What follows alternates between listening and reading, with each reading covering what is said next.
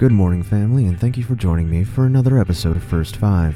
If you are new here and you don't happen to know what First Five is, it's a practice we have where we give the first five minutes of our day to God. If you haven't done so, please be sure to follow us on Apple Podcasts, Spotify, and anywhere else you can find podcasts. Also, please be sure to share this podcast with anyone you think it might encourage or inspire. Now, let's jump into it. Our scripture for today comes to us from the book of Second Chronicles, picking up in verse 1 of chapter 20, and I'll be reading to you today from the English Standard Version. After this, the Moabites and the Ammonites, with some of the Meunites, came to wage war against Jehoshaphat. Some of the people came and told Jehoshaphat, A vast army is coming against you from Edom, from the other side of the Dead Sea. It is already in Hazazon Tamar, that is, En Gedi. Alarmed, Jehoshaphat resolved to inquire of the Lord, and he proclaimed a fast for all Judah. And the people of Judah came together to seek help from the Lord. Indeed, they came from every town in Judah to seek him. Then Jehoshaphat stood up in the assembly of Judah at Jerusalem at the temple of the Lord in front of the new courtyard, and said, Lord, the God of our ancestors, are you not the God who is in heaven, who rule over the kingdoms and the nations? Power and might are in your hand, and no one can withstand you. Our God, did you not drive out the inhabitants of this land before your people Israel and give it forever to the descendants of Abraham your friend? And they lived in it and have built in it a sanctuary for your name, saying, If calamity comes on us, whether the sword of judgment, the plague of famine, plague or famine, we will stand in your presence before this temple that bears your name, and will cry out to you in our distress, and you will hear us and save us. But now here are the men from Ammon, Moab, and Mount Seir whose territory you would not allow Israel to invade when they came from Egypt. So they turned away and from them and did not destroy them. See now how they were repaying us by coming to drive us out of the possession that you have given, uh, given us as an inheritance. Our Lord God, will you not judge them? For you for we have no power to face this vast army that is attacking us. We do not know what to do, but our eyes are on you.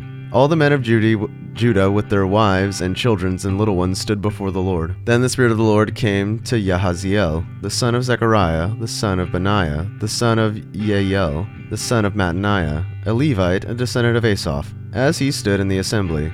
He said, Listen, King Jehoshaphat, and all who live in Judah and Jerusalem, this is what the Lord says to you. Do not be afraid or discouraged because of this uh, vast army, for the battle is not yours, but God's. From tomorrow, tomorrow march down against them, and they will be climbing up by the pass of Ziz, and you will find them at the edge of the gorge in the desert of Yeruel. You will not have to fight this battle.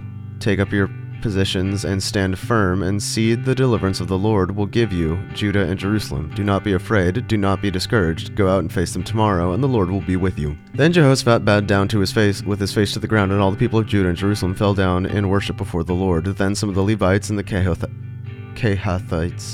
Kohathites and Korites stood up and praised the Lord, the God of Israel, in a very loud voice. Early in the morning they left the desert of Tekoa. As they set out, Jehoshaphat stood and said, Listen to me, Judah, and the people of Jerusalem. Have faith in the Lord your God, and you will be upheld. Have faith in the, his prophets, and you will be successful. After consulting the people, Jehoshaphat appointed men to sing, the sing to the Lord and praises the, praise him for the splendor of his holiness. As they went out at the head of the army, saying, Give thanks to the Lord, for his love endures forever. As they began to sing and praise, the Lord set ambushes against the men of Ammon and Moab and Mount Seir, who were invading Judah, and they were defeated.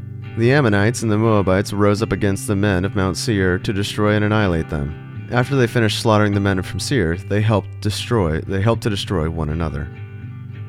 Let's pray. Lord, we're so thankful that you are with your people Help us to always remember to seek your counsel before we head out into any battle. In Jesus' name, amen. This has been your host, Pastor Brody Hart. Thank you so much for joining me for another episode of First Five. I can't wait to meet with you again tomorrow morning when I see you at the sunrise. God bless you.